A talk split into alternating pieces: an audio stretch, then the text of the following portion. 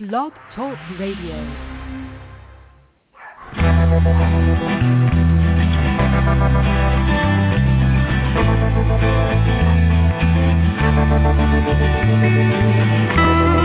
Stroll through the pictures, what I've left behind.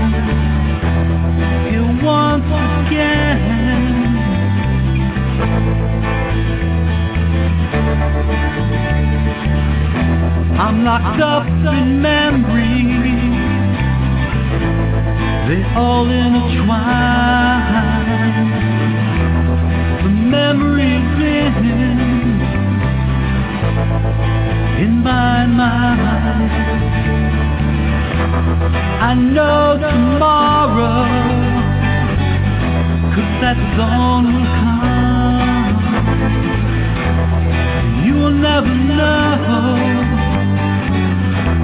just what you have done.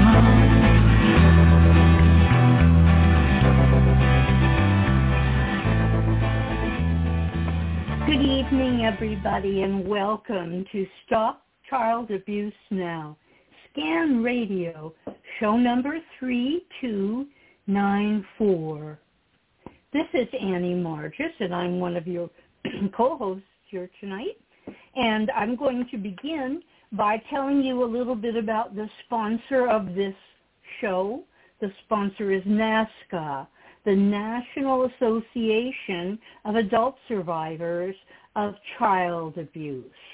And sponsor is probably not the right word. This is the show produced by NAASCA. NAASCA is a nonprofit 501c3 organization, and I'm going to read the mission statement. We have a single purpose at NAASCA to address issues related to childhood abuse and trauma, including sexual assault, violent or physical abuse, emotional traumas, and neglect. And we do so with only two goals. One, educating the public, especially as related to helping society get over its taboo of discussing childhood sexual abuse, CSA, presenting facts, showing child abuse to be a pandemic worldwide problem that affects everyone. Two, offering hope and healing through numerous paths, providing many services to adult survivors of child abuse and information for anyone interested in the many issues involving prevention, intervention, and recovery. And tonight we have a very special guest. Our regular guest, Dr. Jaime Romo, was not able to make it tonight because he was called to a hospice. And we're happy to have Bill. Bill is the founder of NAASCA, Bill Murray, and he's here tonight. Hi, Bill. Hi, Annie. Thanks for taking the show on. Well, you're welcome. Thank you for being here. And Well, did we have any privilege. I- particular topics No. that we were going to discuss? No, I, I would like to. I would like to explain how this came down because it's a topic in itself. You know, everybody at NAASCA is a volunteer. Uh, everybody, and um, so are all the hosts of these shows. The ho- we have two people assigned to each show, generally speaking, who are one is the host and one is the helper of the host. We call it the trailer, and um, they they run these shows uh, and we have guests that we, when we can, uh, come on that we write a bio, biographical paragraph, a long paragraph, about their life, and then uh, the hosts kind of interview, but by way of telling the story, they interview the guests. Then on other nights we have special guests that are um, that are assigned to the show month after month after month, and that's what Jaime is. He's the third Thursday of each month in other words. And uh, occasionally, uh, he has some obligation to something else. This is a surprise because um, he does volunteer himself for, uh, for hospice in his hometown, and um, somebody needed help tonight, so he had to go off to the hospice. and uh, we appreciate that. Most NAASCA volunteers are actually involved in some other kind of nonprofit charity, uh, some kind of rescue work, something like that, uh, or or they're a minister, or you know. Um, so this happens from time to time, and when it happens last minute like this did, uh, we are each of us uh, happy to jump in and uh, you know lend a hand on making sure we have a good show. Now, when the special guest can't get here, what Andy's referring to as a topic is we uh, select a topic that uh, we think that might resonate with our listener tonight, whoever that is. And uh, we did not prepare a topic because this came as a surprise. So what I'm going to suggest is we wait one more round of uh, talking, the two of us, to see if somebody would like to call in and has a topic, has a has a theme or a topic that they'd like to hear discussed.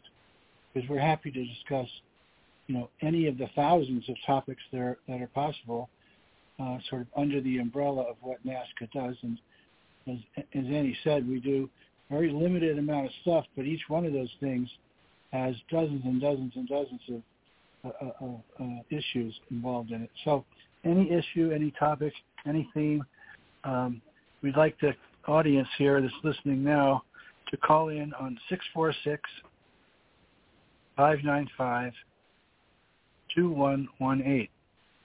646 595 2118. And if they do that, uh, we'll answer the phone. Probably Annie will. and I uh, will. We'll get we'll get you on the line, and uh, you know you can suggest any topic you want that has to do with child abuse, with trauma from child abuse, with recovery, with healing, with um, wherever you are today as a survivor. Uh, perhaps you're a professional and you want to describe something that's in your, you know, on your plate as a professional. Um, so again, please call in if you have an idea because we need one. Six four six five nine five two one one eight. That's our main number here that's just, that works on the show every night. Six four six five nine five two one one eight. Now I'll have to see if anybody calls in here, Annie. I don't know that they will, but I hope so.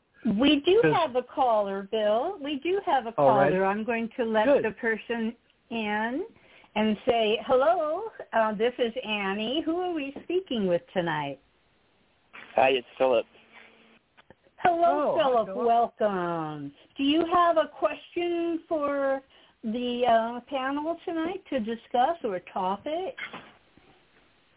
Um, no, I don't have one tonight.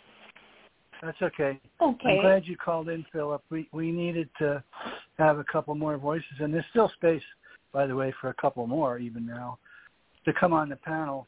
Even if we have, we do have another.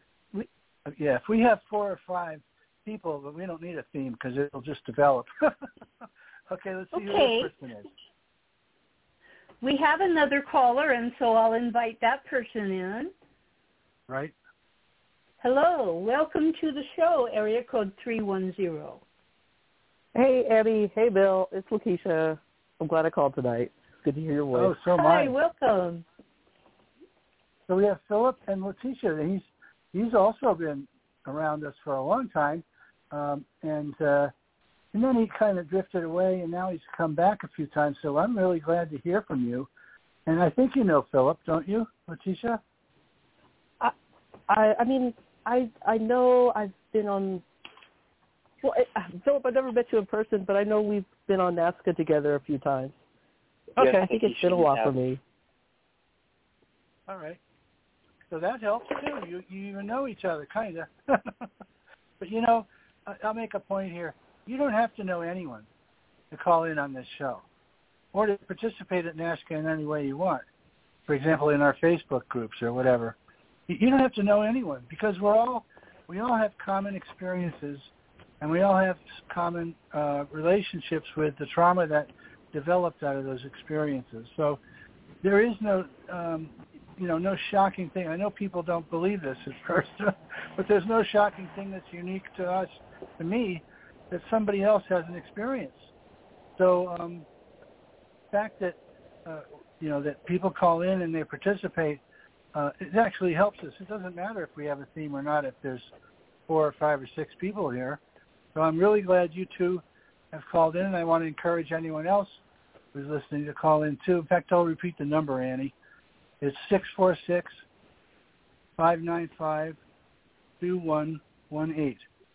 That's six four six five nine five two one one eight, and that, of course, is our uh, general number, our, our our main number for all the shows, and we do them five nights a week. So write that number down, and you'll always have it next to your phone or whatever. well, thanks, Letitia. Anything on your mind? Yeah. Oh, first, I want to Oh. say uh, it's always nice when people call in, and when I heard uh, Philip your name, I was excited that you were here because it was someone that I I do know. I mean, like I said, we never met in person, but it, it always feels nice when I call in and it's people I know. But it's also great to meet new people too. so, uh, okay. So my questions for tonight. Um, I have two, but I think whatever whatever comes up in tonight's call, I'm down for.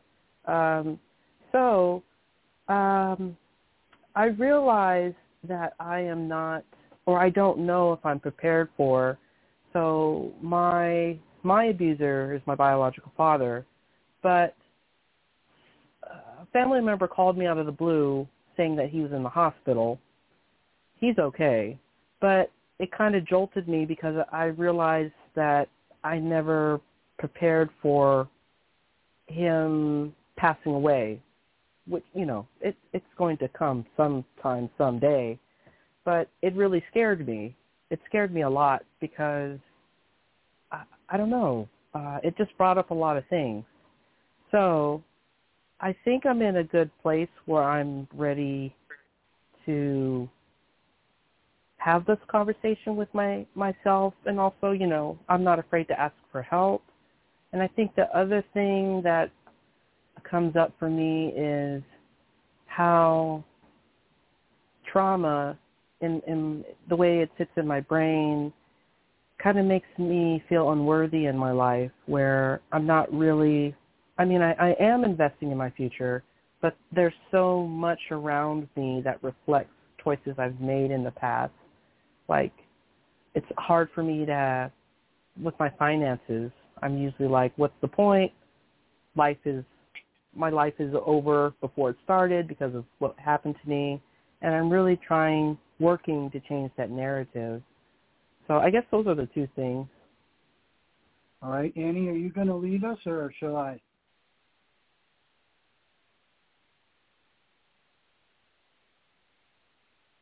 We're not hearing you. You might be muted. I'm sorry I muted. Please go ahead, Bill. Okay, well, um, I'm not going to let you off the hook, though, Annie. You're going to be included in this. Okay. we have, um, that's a good thing, uh, you know, because we all have relationships, and many of them are broken, frankly. Uh, I don't know if this fellow is part of your family that was a problem for you, or if he was sort of a normie for you, or what. But um, but death is common.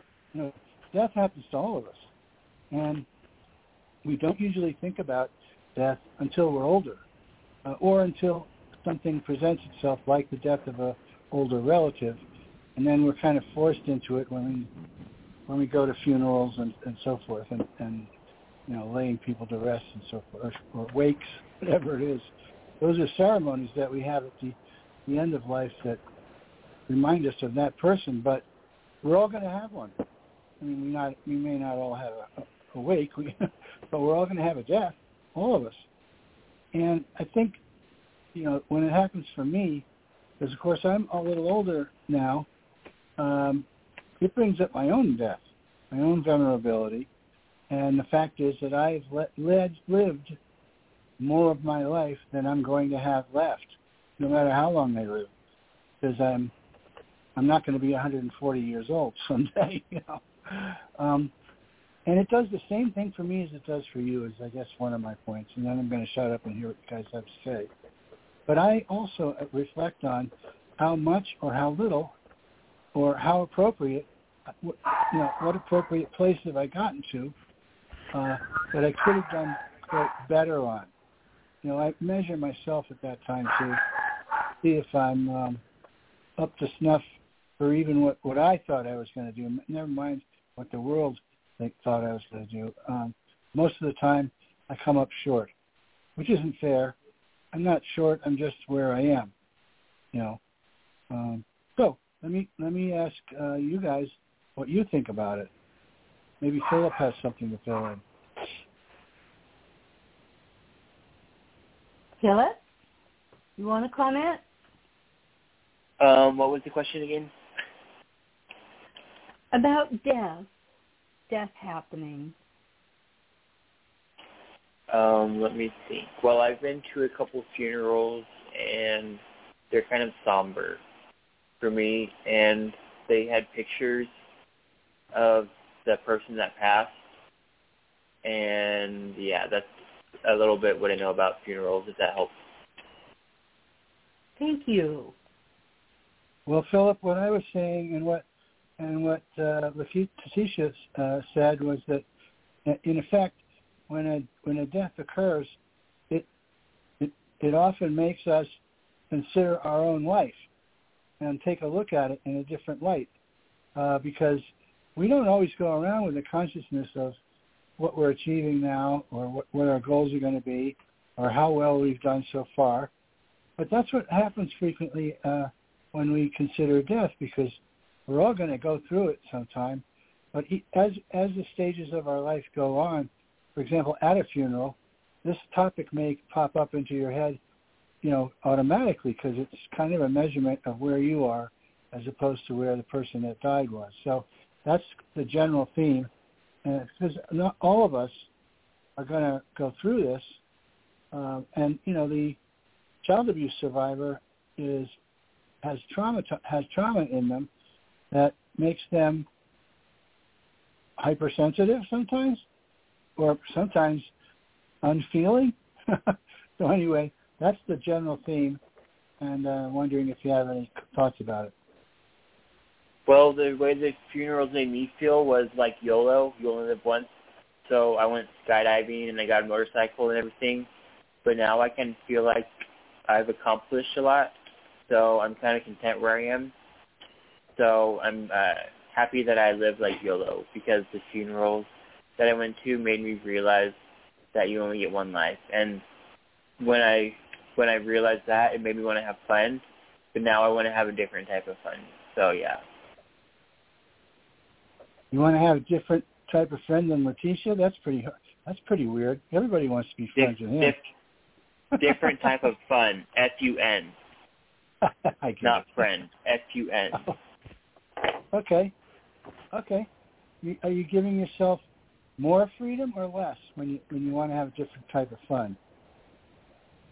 Um, I'm more considerate of other people Oh, and like the impact that I live on people. nice. I like that. You know. Okay. Um, So I said fun, not friend. I get it. Fun. Um, so that's good. Uh, Letitia, do you have anything you'd like to add?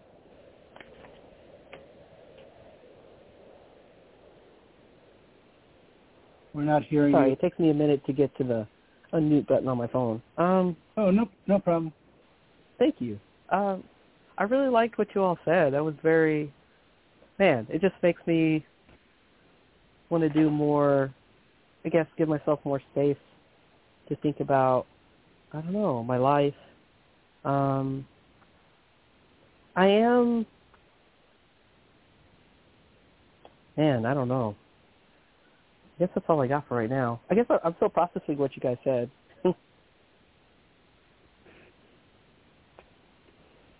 Okay. Well, thank you, Letitia. Bill, this is Annie, and I can comment. Go ahead, please. Okay. Well, I heard your comment that said death happens to us all. And Death Happens happens to be the title of the book I'm writing. It's called Death Happens. And it's a collection of short stories, each one about a different individual who has since died, and about how they died and about their funerals, and it's just generally how death appeared in these people's lives. And I've been working on this book for several years, um, and I've gone through several deaths of people over these last years as well. And it certainly makes me think of my mortality. I'm like under under the wire to finish this book before I die, you know? I'm 67 and you know, that's okay. I've got a long time to live still, but I've been going to funerals of people younger than me.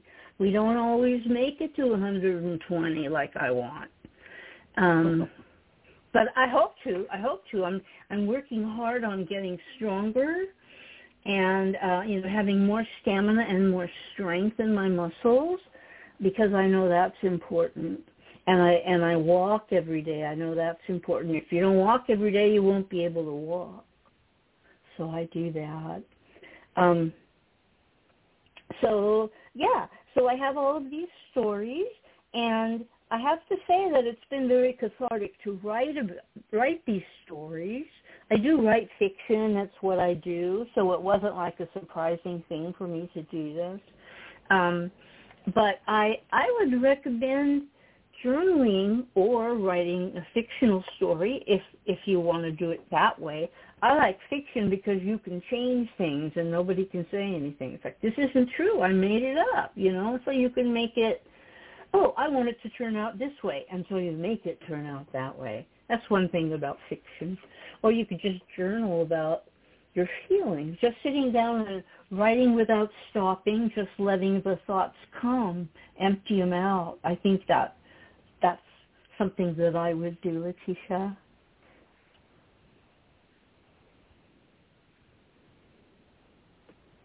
I really like that idea. It's something that, Thank, yeah, go ahead, Letitia. I, I like the idea of writing a story and making it fiction. that sounds really fun. Yeah. Yeah, you can make it up uh, as, as you go along. You can make create characters, create places they live, style of their life, and all the stories about their life. You make it all up. and then That's what I do. And go ahead. Go ahead. I was I was going to say I actually got revenge on my abuser in a story. Revenge? In the story, yep. That's I pretty confronted cool. So, him on his deathbed, you know. I didn't actually do okay. that. But in this story I did. Interesting. That's very yeah. cool. Yeah. I like that idea. How about you, Alicia? Right? That's pretty cool. Yeah, I you really can, like um, that. Yeah.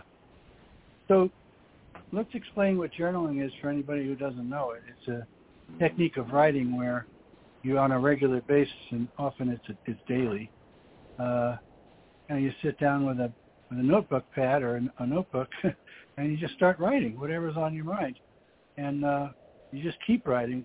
As as your mind your mind will change thoughts as you go along, and then it'll start getting freer with the thoughts that it brings in, and eventually, if you do if you do journaling over time, you'll you'll learn a lot about yourself because you'll see things that are sort of themes that repeat, or you know, or that you know to come up again and again and again. Have I described that okay, Annie? Yes, and I was going to say it will reveal things that you're hiding from yourself. I, right. for me anyway, things will come up and go, oh wow, I really didn't think about that, and yet there it was in my subconscious. That happens a lot, and um, I make decisions in journals. I just, you know, I'm just writing, and it just suddenly seems obvious what the right decision is. I guess I probably was writing pros and cons. I don't know but I have done that, made decisions. And sometimes I've All gotten right. carried away and started writing fiction in my journal, but I try to stop that. Yeah, no, fiction in your journal is not where you go. You go with the truth, whatever the Right. truth is in your head. You know, it's your per- perception of the truth, of course, and it can change. But it's not it's not Right. deliberately fiction. right. what do you think, Philip? You ever do any journaling? Yes, I was journaling consistent for like two weeks about a month ago. Oh, really? Did you? Uh, Uh, you have any interesting thing happen? well, I was talking to somebody on the show, and they gave me some pretty good journaling prompts. They gave you a problem? Some journaling prompts. P R O M P T. R O M P T. Yeah. So those I used those once or twice. Uh, can you tell us what they're like, or, or even if just know one or two of them? Um, it'll take me 30 seconds to find them if you have the time. Well, maybe more like, well, here they are actually. Um, the prompts Oh, the, that was are, a fast 30 seconds, let me tell you. yeah. Um, what, where, who, when, and why. right. Have you ever used those prompts? Uh, yes, Bill? I have. Yes, I have. Um, when I write, I always use them, to be honest, uh, especially if I'm writing nonfiction. But I suppose you could apply them to fiction. If You know the parameters of, of the fiction you're writing. But um, who, what, when, there, why, and how. You could add how to it too. Are the um, are the questions I ask myself when I'm trying to write like an article about somebody. Um, if I want to describe who they are and, and why I'm writing about them, who, what, when, where, and I works. Why works pretty good, uh, and and how also, if if it's if it's needed. So that's my experience with those um, uh, teams. You know, does that sound right?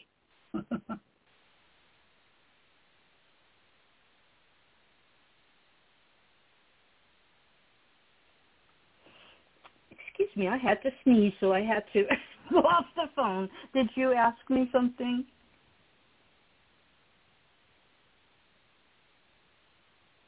Bill? Yes. There you go. I think you I think you asked me if I ever used the five W's and an H. Yes. That's what we were talking about. Yeah, I do because because sometimes in my fiction I have had a reader tell me I'm not sure where this is or I don't know what the time period is. It's important. Readers want to know that. They want to know who is it, where is it, when is it. And the rule in journalism is you answer those five right at the front, right at the beginning of your article. And I think it's a pretty good idea to get it in the first couple paragraphs anyway of fiction. Right, I agree. I agree. So these are tools that you can use in a lot of ways, but uh, both Annie and I have done some jour- journalism um, in our past, journalism classes and so forth. I never used in my journalism until now. now I do, Huh. but um, I never, I never had a writing job. You know, I always had uh, an editing job or a, or a, a cameraman job or something like that. But uh, now I'm not producing things in that sense. I'm producing them by writing them, and you have to. Um, well, you don't have to, but I choose to use the, the skills of journalism, which I did learn but never used uh, now, and it really helps to have that in my offer. You know. Mhm. Yeah. I mean, maybe you guys don't like me. That's, that's what I use to develop it. Bill, can I ask In a fact- question? yes, of course, sir. Oh, thank you. I was wondering, what when you say skills of journaling, I was wondering, could you could you share a few? Can I share a few journalist things? Yeah, uh, like skills. I guess skills that you learned uh, around that. Well, um, yeah, I'll, I'll teach you something. One time I was in a radio news class, and I was supposed to write news stories based on what was happening. And uh, the whole class was challenged to do this. And then we were challenged to write a second uh, story, and then we were challenged after that to connect the two. Now they were wildly different stories. The one might have been about fishermen, and the other might have been about a priest in the Catholic Church. You know, they were very different, and but we had to um, connect them, and the, the uh, person with the most clever connecting was going to work was going to win the you know get the A in the class, and uh, so I thought about and I thought about it. And I came up with something that was pretty unique, I thought, and essentially connected, you know, fishing with being a priest. Uh, and um, so that's pretty good, but you didn't win.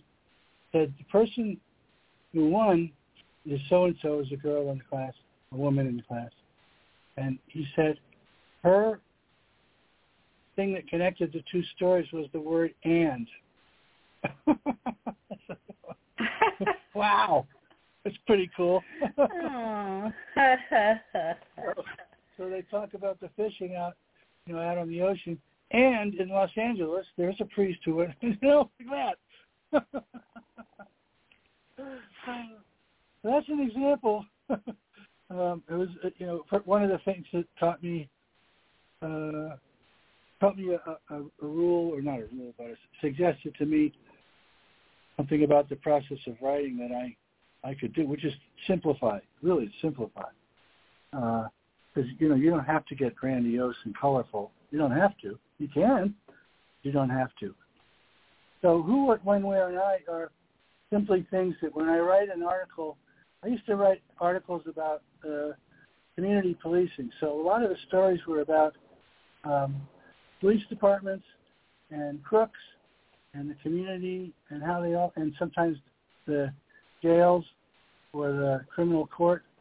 And those are pretty challenging because you want it to be accurate and honest, but you also had to be interesting or you wouldn't have a readership. so, um, but I always use those those rules too because I had to say who, who this who is in the story, uh, what what story was. They, I didn't do them in this order, by the way. Uh, who this, what the story was, uh, when did it occur, you know, what were the what were the um, results, why did all this happen? And you, you had you, you didn't use them in, in that order necessarily, but that's the set of things, set of rules, and how sometimes, who, what, when, where, why, and how. uh, actually, how entered it fairly often with a police story because people always want to mm-hmm. know uh, how did they figure it out, or how did they, how did they get, how did they catch the guy? So, does that help you, for for example? It really did, Bill. I appreciate you teaching me something, man. yeah, that was a good story. okay. I can make another comment about journaling that came to sure. me, and that sure. that is something I slip in there often is a gratitude list. I'll just sit there and oh. just list off a few things, just you know, without stopping, not making a list, just writing them on the line, and just as they occur to me, and then stopping when they stop occurring to me, and going on with my journal. That's good. I don't make a special time for gratitude lists as they recommend we do. Right.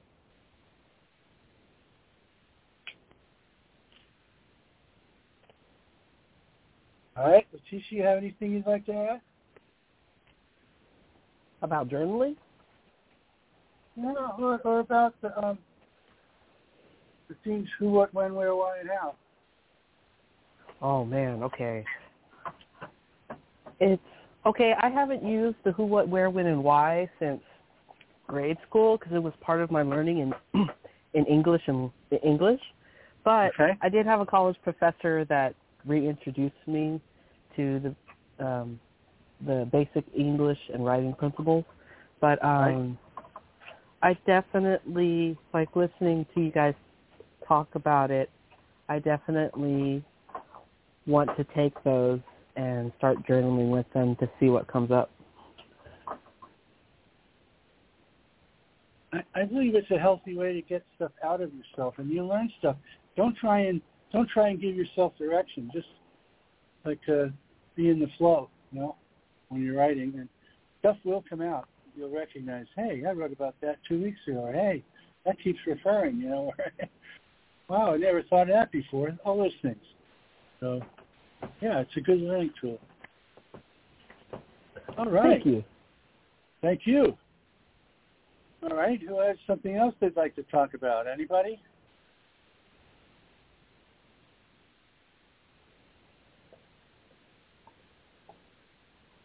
Bill, I have some other things, but I don't want to take up all the space.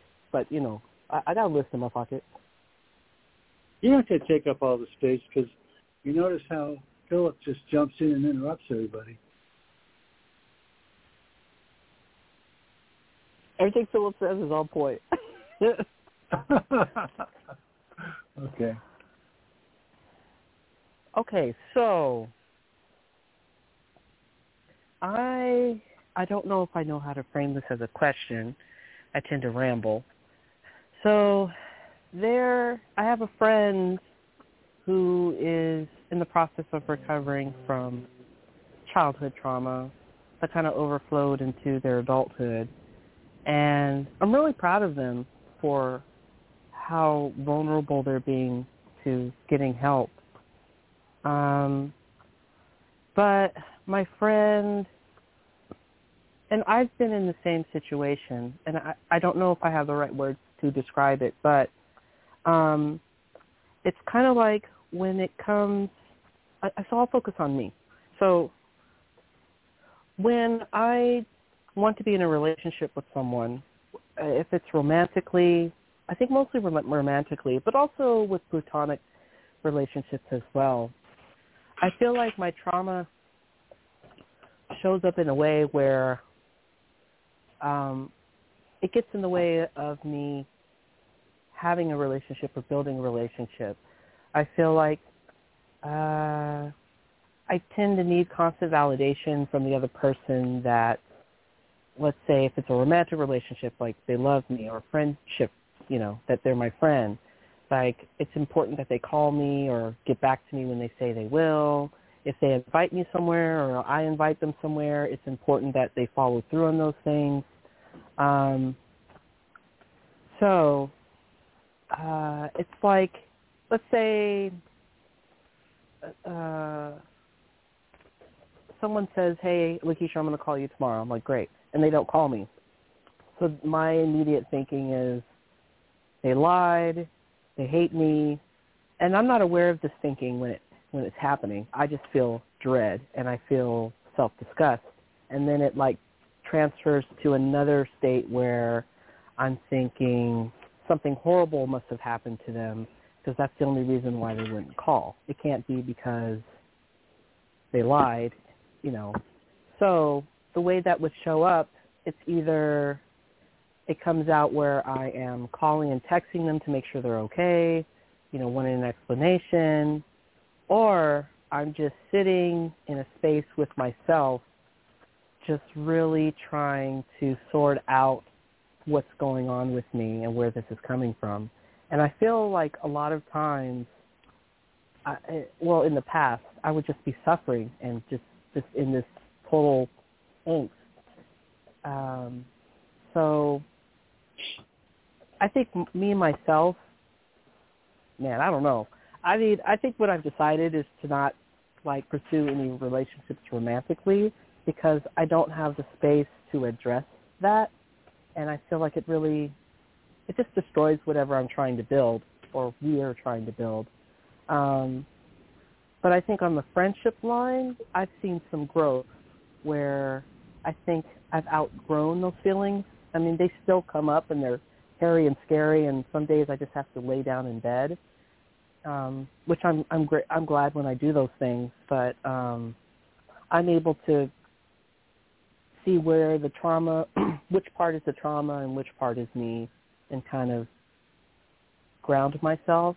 Um, but I'm having a hard time with this this person in my life, my friend, who's kind of going through the same thing with uh, their relationships with people, and I mean, I just I wish I wish I knew what to say to help give them perspective or to help them not be in so much pain.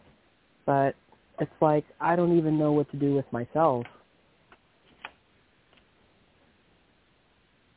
I don't know, dude. I hope that made sense.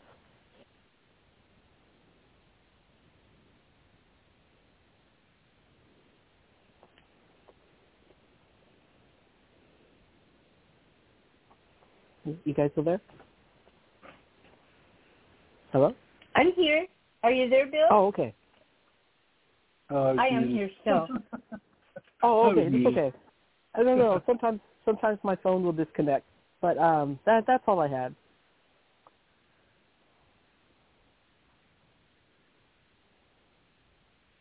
Well, um, see, I was just saying something, and now I forget it because I had to unmute the phone. Uh, all right, come back to me in a moment, Annie. I'll, I'll have it. I know how that is.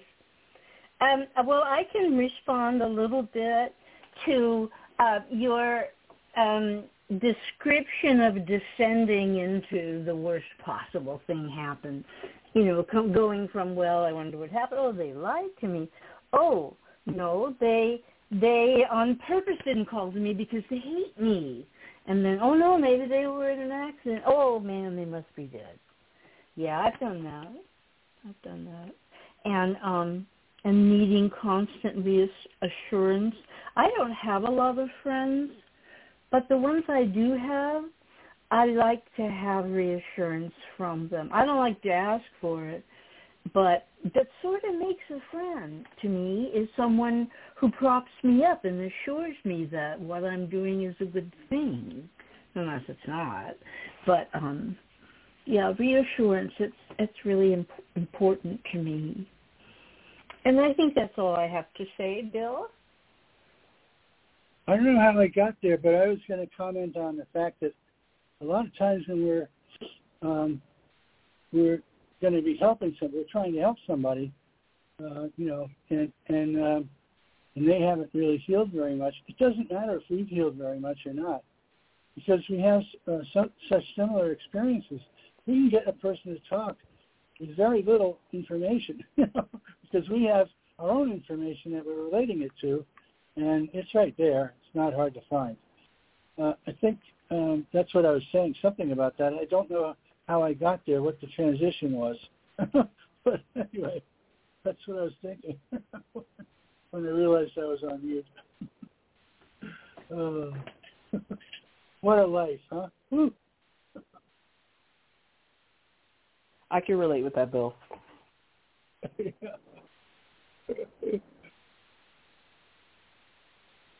Well, I really appreciate what you both said. I I don't know, it makes me feel it makes me feel like what I've I'm experiencing is is it's it's normal, I guess, to be human.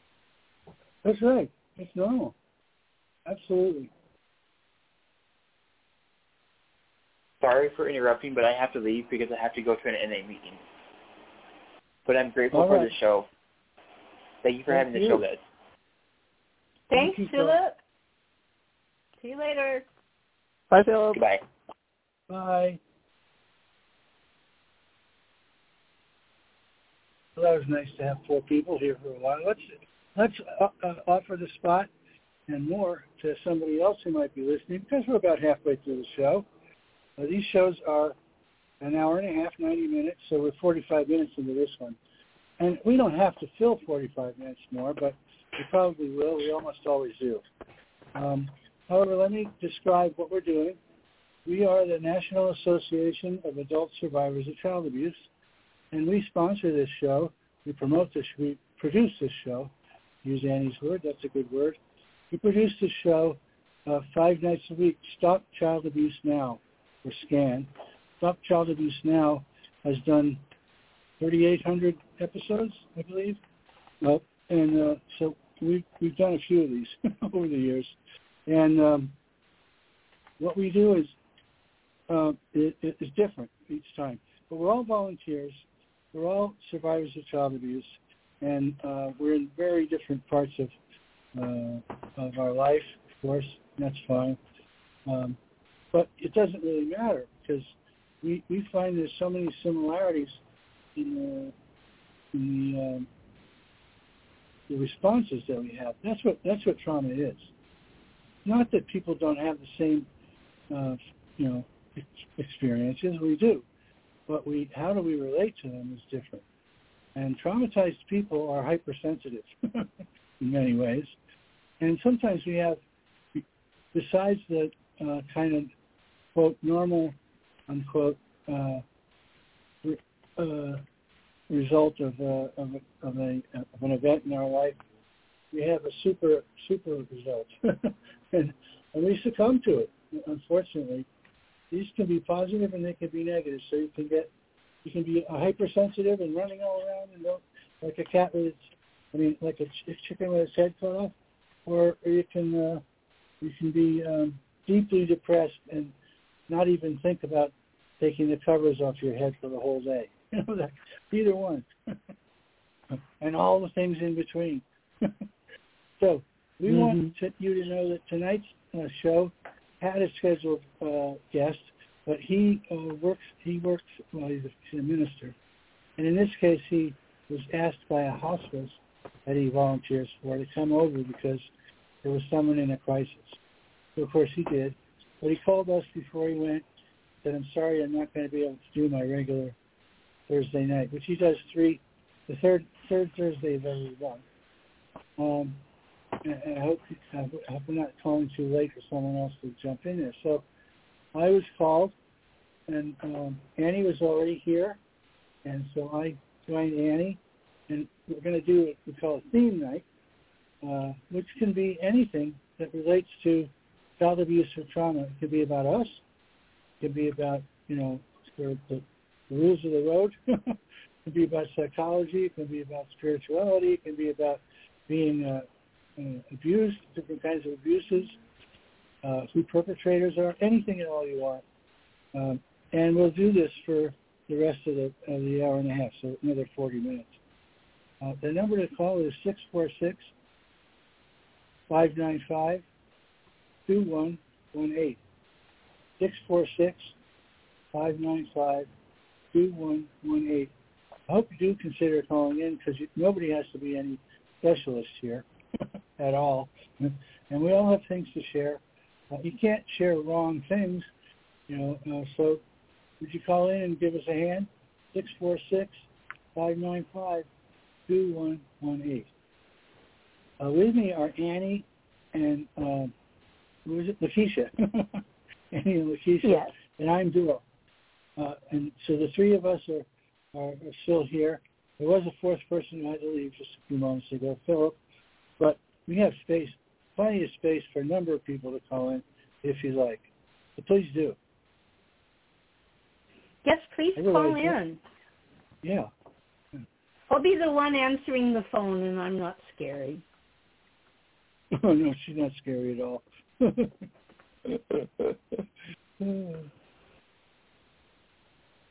so It is kind of scary, you know, at first if you haven't if you haven't spoken about abuse before in a public way, it can be very scary. But it can also be so healing because Yes. you realize that hey, I'm talking about somebody else's behavior, not mine. It wasn't me. I didn't do anything wrong. This is something that was done to me. And that's the kind of realization I was able to come to in speaking publicly about it, and especially speaking to other survivors about it, because I saw Yeah. so many commonalities.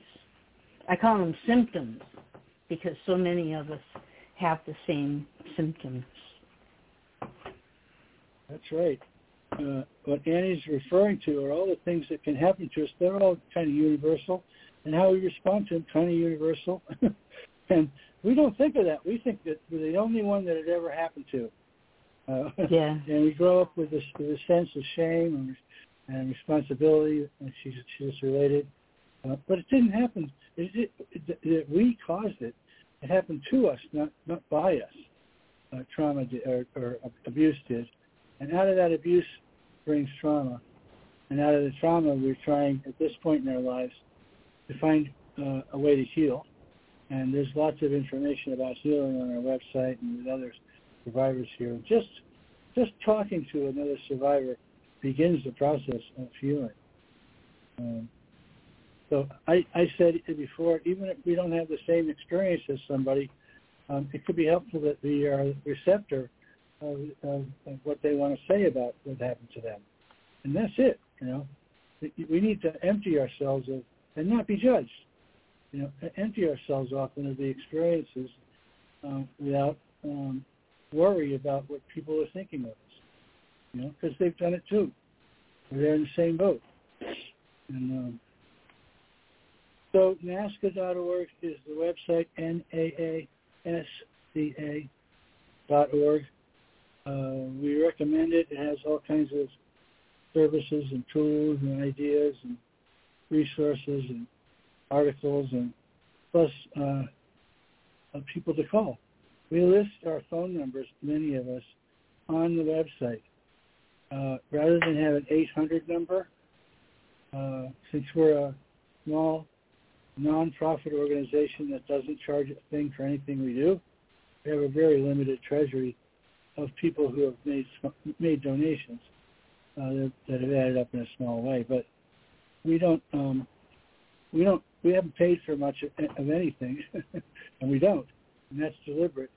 We want it to be as easy as possible to join us. We don't want any bar, including the need to pay for it, to be in our way, in your way. So uh, this is uh, this is a free service that uh, we volunteer to put together, and um, five nights a week, it's this show. One of the things we do. so any any questions about anything NAASCA does would be fine too. You know, if you want to want to understand us better.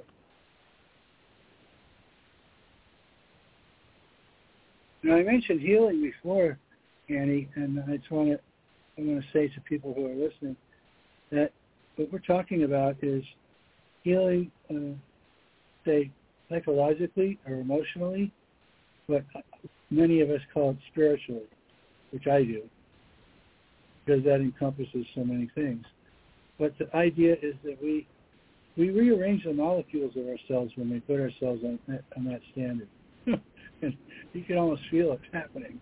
Um, but uh, it's it's a way of realigning ourselves to health that we had lost because we were concentrated on all the bad stuff, and uh, we didn't we didn't remember that with, with all the bad stuff, there's also good stuff. And inside of every person who's uh, who's got uh, you know bad habits, there's also the capacity, at least, for being gentle, for being kind, for being helpful, you know, for uh, for positive attributes. So we find those when we when we start to heal. But anyway, there are lots of types of healing, and we could talk about that too. Uh, if you're if you're out there and you're wondering how to heal, we could talk about that. Annie said just a few minutes ago, you don't have to have any kind of background or experience to come to us, because you will find over time you'll find people with the same experience you'd have, and you'll certainly mm-hmm. understand right away that we don't judge each other. So, uh, right, Annie? Yeah. Yep.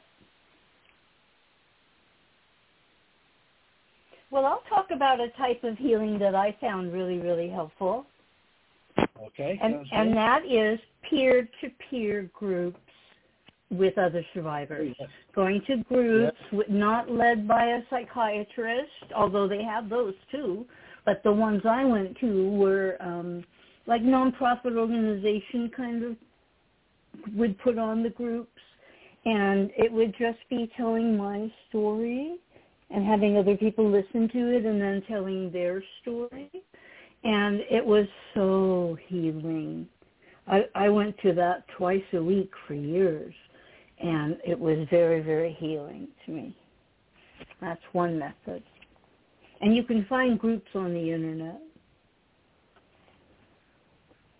Well, I, um, I'll tell you, mine was that um, I had a, a little problem with drinking and using drugs. a little one. Okay.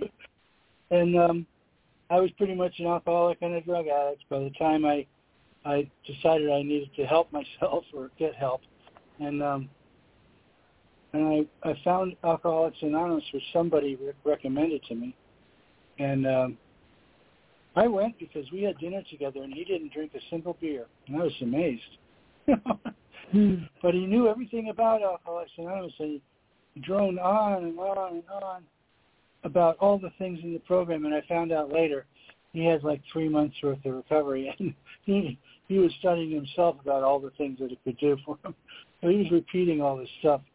But anyway, I just wanted to get him quiet. And I said, you know, I noticed you're only drinking one beer. And he said, well, that's because I belong to AA. And then he started telling me about AA, and it took, like, he talked for a half an hour, and I finally surrendered by saying, wow, this is all fascinating stuff. Do you think I can go to a meeting too? I kind of invited mm-hmm, myself to the mm-hmm. first meeting. and he was pretty clever. He didn't tell me there were meetings every night, which there were. There were meetings morning, noon, and night in Los Angeles. But he um, told me about a meeting on the next Thursday or something, and it was a speaker meeting.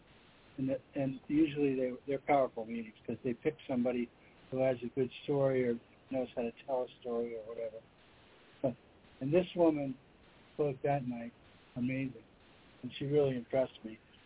And so I started going to an occasional meeting, like a lot of meetings, like one a week for a while. Then I um, then I drank again. So now I, I set up the alcoholism again. And uh, it took me a little while to gather the strength to to go back to meetings because I thought I was going to be uh, told I was a loser. But that's not what they do AA.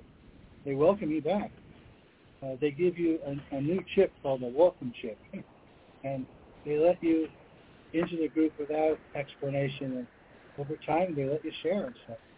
So that's what I did, and what I learned in AA was the um, process of, of uh, healing in uh, Alcoholics Anonymous can be used for any other group uh, or any other um, symptom that needs to be healed. So gambling, overeating, or uh, substance abuse, you know, uh, all kinds of things uh, could be corrected by the, the use of the 12 steps. And I, I thought, well, if that can happen, why, why don't I try applying it to child abuse? I knew what my problem was. I just had never had anybody help me. And uh, so I started applying it, and it wasn't that long before I was up to a place where I was feeling results. And uh, soon I I, um, I started talking about the results, and I attracted a few people to me. And we actually held separate meetings then, uh, alongside not alongside, but separate from the well-established AA meetings. Uh, they were uh, for uh, child abuse eventually I had one in my house. This is years later, and uh, my house was in Florida at the moment. And then I um, had, I had a good experience with how many people were coming and what they were getting out of it. And finally, when COVID occurred, they stopped coming to the house because nobody could go to anybody else's house. And that's when we put some of them on Zoom, and we found out that works too. And so it has some Zoom meetings now. It's three a week. Uh, we have five radio shows and three Zoom meetings a week, and um, great guns. And then there are people that sometimes do have meetings in their own homes or specialty meetings, or they are they're there to help others. So that's what I started to say is our phone numbers are on the website because we don't have an office. You know, uh, our our organization is at our memberships desks and computers and cell phones. no matter where they are, they'll answer their phone. No matter where they are, they'll join Facebook, the Facebook groups we have. Uh, and no matter where they are, if they can, they'll, they'll join the radio show. So all these things are kind of deliberately available to everyone all the time. And that's part of what NAASCA is all about. You know, that availability all the time. So, uh, and the free and the, and the freeness, you know, the uh, liberty to join us because it doesn't cost a cent ever. so, so there you go. What was I talking about? You, you were talking about the services that NAASCA offers. yeah, I did that, didn't I? Okay. Yeah. I just couldn't remember the question. I got the answer down.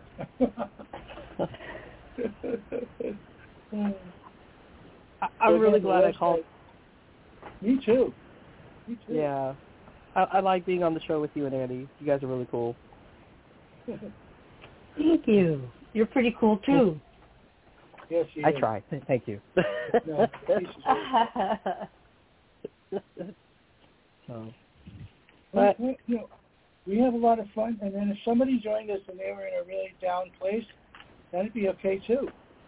Because really, what might happen is, if a person was new, for example, and didn't know anything about how to heal, and we found that out, we would stop doing the kind of talking we're doing, and we would focus on them, and we'd give them the bulk of the show, the energy of the show, because there's nothing more important for us than helping other people who don't yet know that healing is possible.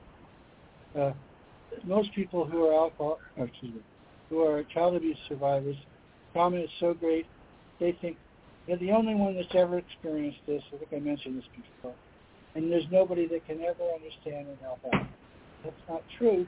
That's what we, that's what we think. Many of us, anyway. So um, I've seen these shows, uh, you know, come to an end, not the, the kind of sharing we've been doing tonight, when we discover that there's somebody on the phone that's, you know, hurting. Because we don't want them to hurt. We want to help them. That's our. That's kind of why we're here. You know. So, but we're all we're all ready to do that, no matter when. Feel free to look us up on the website. I'll back up the idea that healing is possible. I, I always like to tell people that healing is possible because I used to hide in the closet and I couldn't work and I was just an awful mess. And now look at me, I can talk on the radio. I mean, I grew into a real person who could do social things and have a life. I wasn't that before. And I credit that healing to mostly to those groups of fellow survivors, that and writing. So Right. healing is possible. You can get better. Right, and I didn't want to apply that you have to imply that you have to apply 12-step process. It, but the groups that I'm describing are similar to the groups you're describing. I don't know if these are 12-step. But there are organizations that have uh, their own kind of group, and they're not a 12-step group. I'm thinking, for example, of the Morris group in uh, San Francisco that's that branched out and holds um, holds meetings uh, oh, you know, they probably have. At one time, they had approaching a couple hundred meetings all around the place, and um, you can find them by going to the website or through the internet. And they had nothing to do with 12-step work, but you know, they're there, and they obviously work it. Or you couldn't have a hundred groups. Uh, can't fool a hundred people, hundred groups at a time. You know.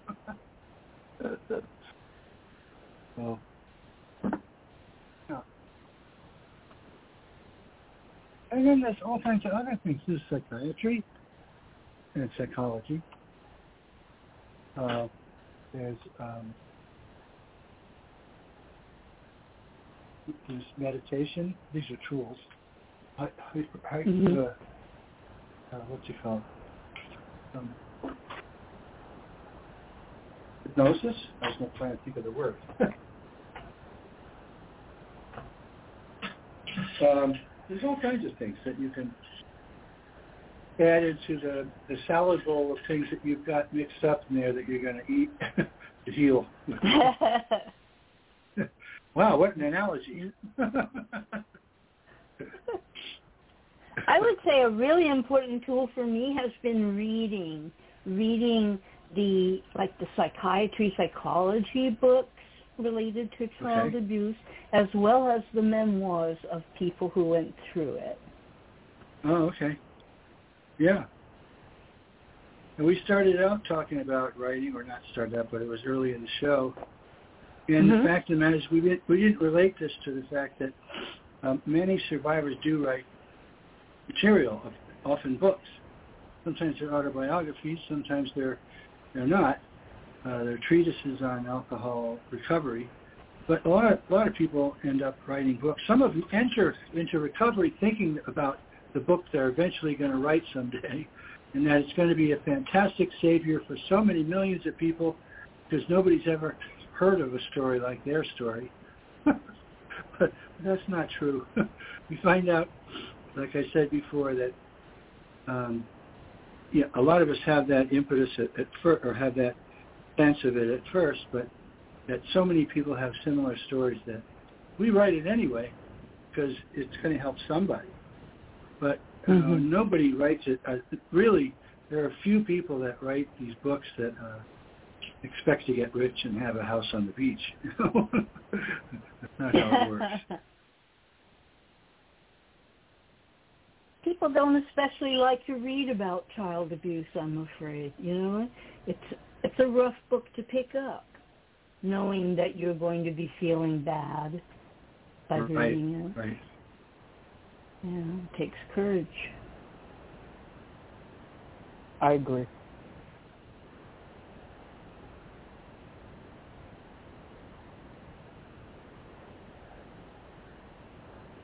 Well, I can't say from my own experience that um, I guess my own attachment to everything you guys have said, um, like uh, support groups, um, survivor support groups, very helpful. I've gone to some. I'd like to go to more of the uh, the meetings that NAASCA has on Zoom. I mean, I don't always um, participate, not because I don't want to. It's just there's sometimes when I've called, there were so many people in the room who had things to share, and I it just it was a moment for me where I just didn't feel alone. Like I wasn't the only one experiencing things, and it's nice hearing someone else's words to something that I am familiar with. It gives me a new perspective. Um, and what else? Man, Bill, everything you said about NAASCA, 100% true. Because I've been on some of the calls when someone would call in and the meeting would shift to supporting that person. And there were many times when I was that person. And I, you guys were just amazing uh, when it came to giving support. And sometimes, like everything everyone shares with Baskin brings to the show is so important and impactful. But I think the biggest thing that you created here is that you care and everyone that volunteers and calls in cares. And I think that's the most impactful and effective thing when it comes to recovering from this. It's just connecting with someone that cares. So to everyone listening, just so you know, that's what you'll get. so Thank you. Uh, thank you. I really, I really appreciate Bill and Annie and everyone that's behind the scenes and who participates. It really, it really matters, and it, it matters a lot to me. Thank you. And often, often what happens is just what Annie and I are talking about, and now you're talking about it, is once you get kind of the gift of of being on a healing journey, uh, you know, one of the things that occurs to you is you'd like other people to have it too. So you start to pass it on. And that's how uh, a 12-step program, or also a peer-to-peer program, also one of these Morris County, Morris uh, County, you know, programs, all these things, they work that way. you um, you know, you don't think you're going to make it because you're different than everybody else. Then you start to realize you're not different than everybody else, and you start trying a few things that were recommended to you. And by gum, you you actually get some experience with those things, and they start to work. And then they start to work even better, and you start to notice that there are people be, coming in behind you now, because you've been there a few months, and you've been working on your program, and you started to get a healing journey. But the newcomer that's there, a couple months behind you, they're lost, and you're lucky that they showed up. They're lucky they showed up. Uh, but there's there's how you pass it on.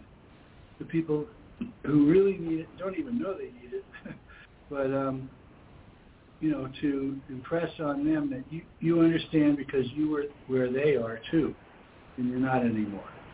Uh, so I think passing it on is a really uh, important facet of all these peer-to-peer type things. You know? I like what you said, Bill. That's very true. And I've found with myself, like, even as I'm learning and growing and healing, there's people in my own life, friends, strangers, and I'm just like, hey, did you know, you know, you can heal? And it's amazing because I used to be the person well, Bill or Bill would say, or some other NAASCA member, or someone in some other, um, whether it be a therapist or another survivor, you know, you know, there's there's more to life. Like it does get better, and the feelings I would have was like maybe for you, not for me. Like I'm different. This is hopeless, and I really, I tried it because everything else I tried failed, and I'm like, well, you know, I can't sit here in my and wallow in my own suffering if I don't try this. Then once I try this and show everyone that it didn't work, then everyone will see it. I'll be justified to just sit here and wallow. But the day when I realized that when I connected with what y'all are saying is true, I was like, oh my god, and I didn't even have time to feel bad. I just felt so good. I was just so happy. Um, not that all of my problems are solved, but just that one moment to realize that it was possible. I tell everybody I know, and they gave me the same energy that I gave y'all. Well, y'all couldn't see it because it was over the phone, and I just I was like, wow, I remember when I was there, and I just I I tell that person, you can do it, you can do it, you can get there. I used to think that, and and it's true. I said I never thought I would be the person to say that it gets better, but it does. So yeah, that's all I got. Well, that's an amazing testimony, I think. Appreciate that. You really did sound like a testimony. That was that was very that was kind of cool. Thanks, so. yeah.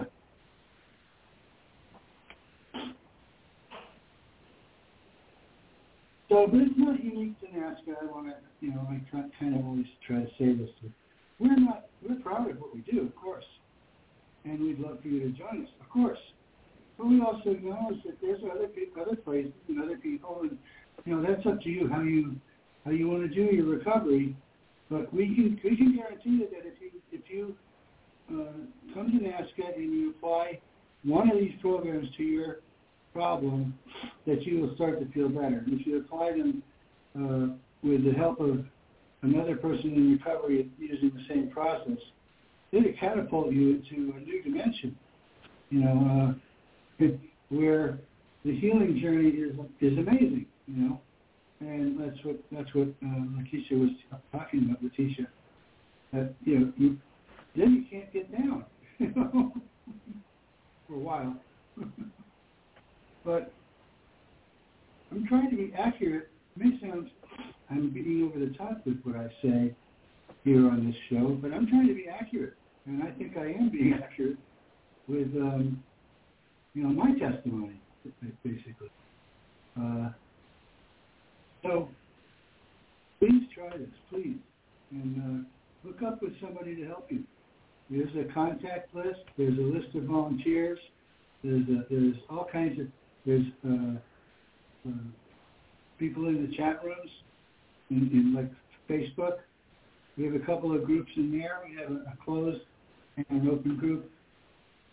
We have thousands of, of people, and many, many of them, especially those that give me permission to put their name and phone number on the website. Uh, they, they, they expect people. They, that's why they do it. They want people to call. They expect people to call. They're hoping people will call. And uh, and so we facilitate that, getting permission from them, of course. But we put it on the website when they would like when they would like it there. So these are all volunteers, and they're all determined to be helpful because somebody helped them. Probably, usually that's what.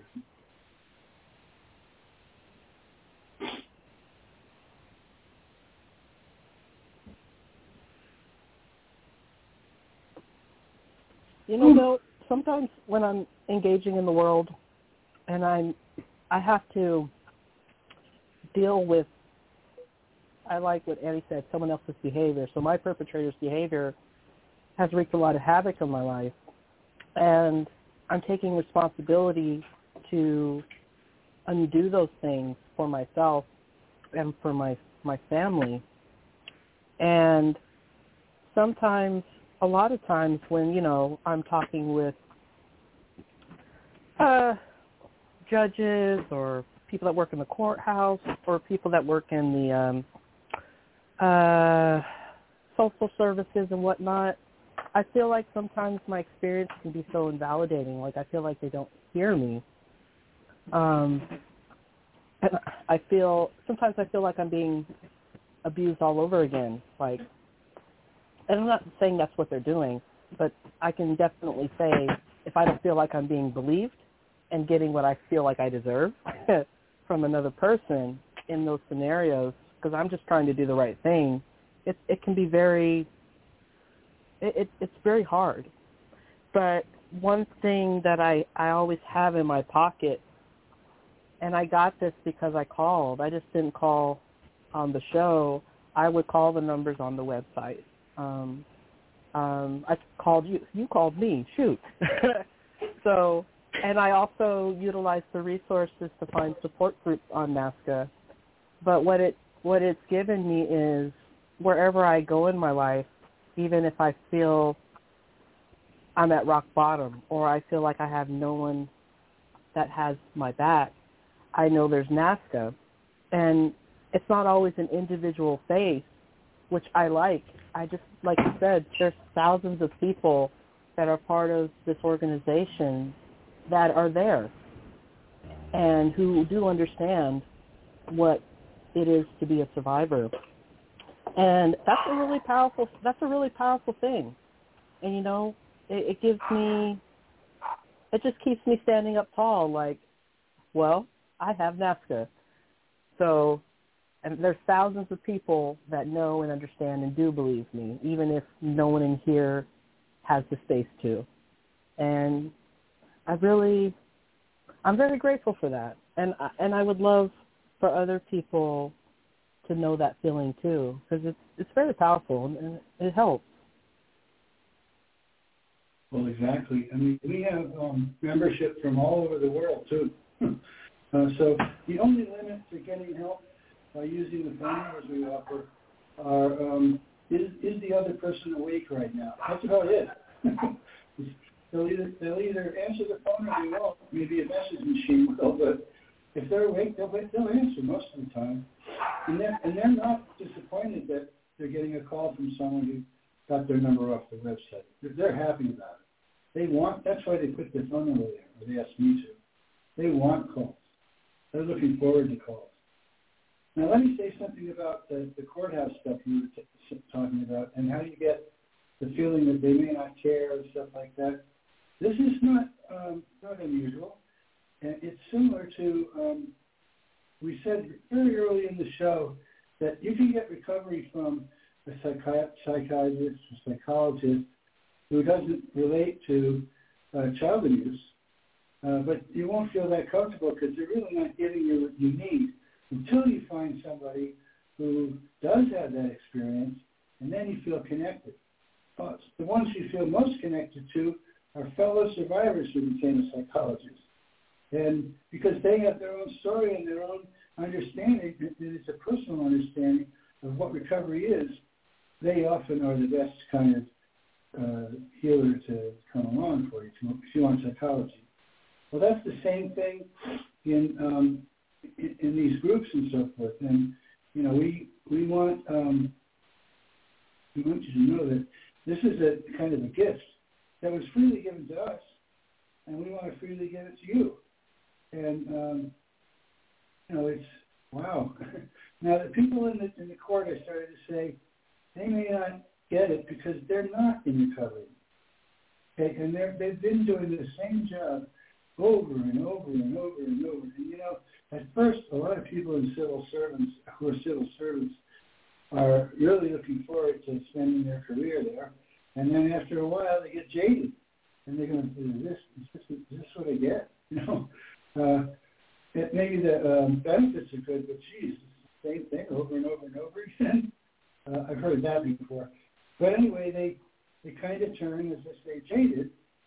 Uh, so they're not as fresh, as excited, as uh, personal as they used to be. I don't blame them, but that's that's why they're that way. I get it, you know. Uh, but it's unfortunate because they're doing it um, for, to us, not for us. They don't they don't know that they're doing it. They're just people who have their own life experience that doesn't have to do with the same life experience as us, but they have a certain job and they have to do it a certain way, and that's that. we're we're not limited here. We can do whatever we want. so, uh, yeah, I get it. I get it. That's very well said, Bill. I really appreciate you saying that. You bet. You bet. Yeah.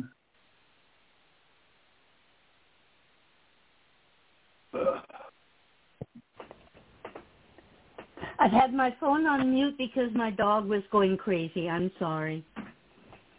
Oh, yeah, I hope you dog. didn't It's hear okay. it. Yeah, look, we love dogs. I love dogs. I do. I like dogs. Yeah. Oh, thank Okay. you. Sure. She's a little chihuahua and she gets a little bit jealous when I sit here on the phone like this. And so she finds things to bark at.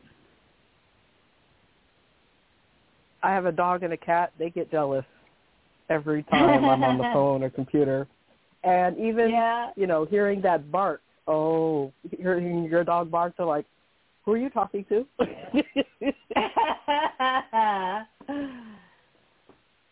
yeah, they're pretty wonderful for healing. They are. You know, I didn't have a dog for many years, and now I have one, and it's just the the um, unconditional love that she gives me is such a joy. I I'm sorry I didn't have that for more years. It's it's a wonderful thing. I had cats, but it's not the same. The unconditional love of the dog. Um, it really it means a lot to me. And also that little warm body. It's a little chihuahua, so I can just hold it like a little teddy bear, and it's warm and fuzzy.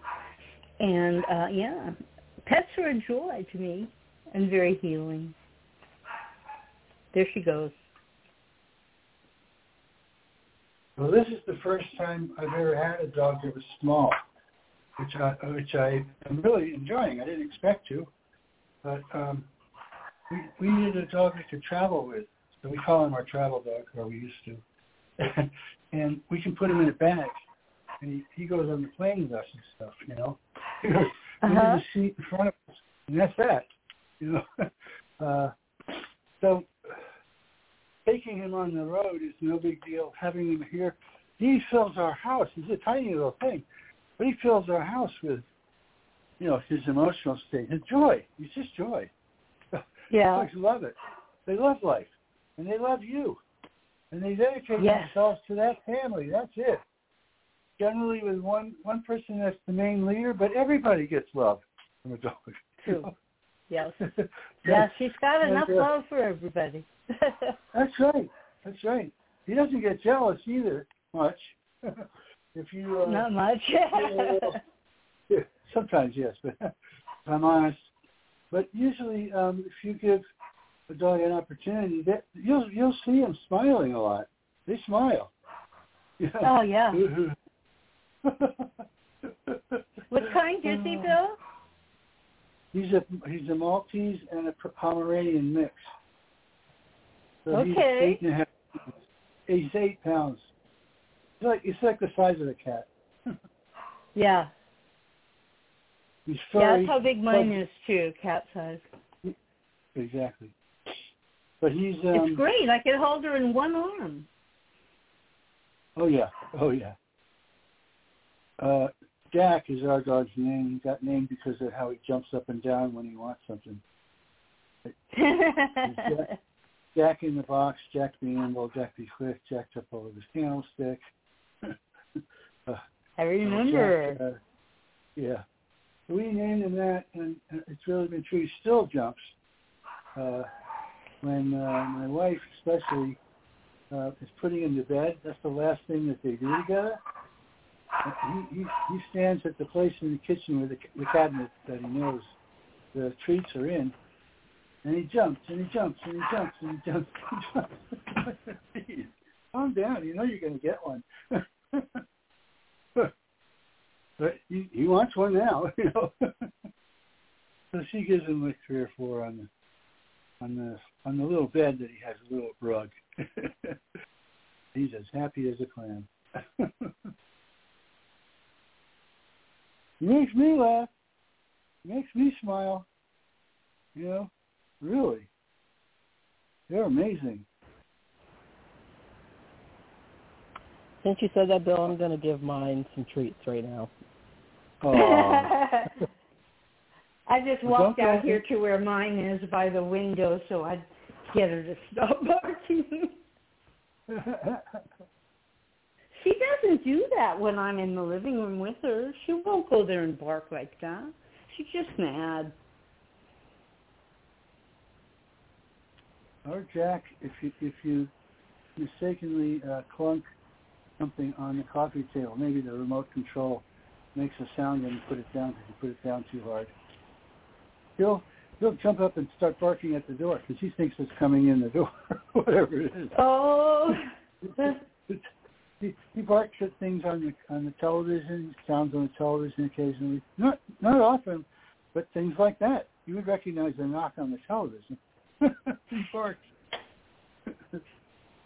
they are characters. They are characters. This is the first dog I've ever had that uh, you know, I allow on the couch and the bed. The other dogs have all been Mhm. 45 pounds and 65 pounds. They're too, too big to get on the bed and too big to get on the couch. So they have to sit over there. You have to lay down over there. I point to the place. But this guy, he he jumps up to almost everything. Can't jump on a piece of furniture like a end table, coffee table, but he can jump on the Mhm. couch, the upholstered stuff. um, do something. I don't think Well, I'd, we only have- I'd be able to keep mine off the couch. Oh no! Even we- if I we tried. We, we have various Oh, things it's that we. time for us to go. Yes, I was just about to I'll, say that. I'll do the sign off. This is this has been NAASCA's radio show. Stop Child Abuse Now. Scan number three two nine four, and this show will be archived so that you can listen to it again if you would like. And the show comes off five nights a week between eight 8 and 9.30 p.m. Eastern Time. And you're always welcome to call in. And now we'll say goodbye and put on the music. Bye, Bill. Bye. Thank you. Okay. Bye. Bye, everybody.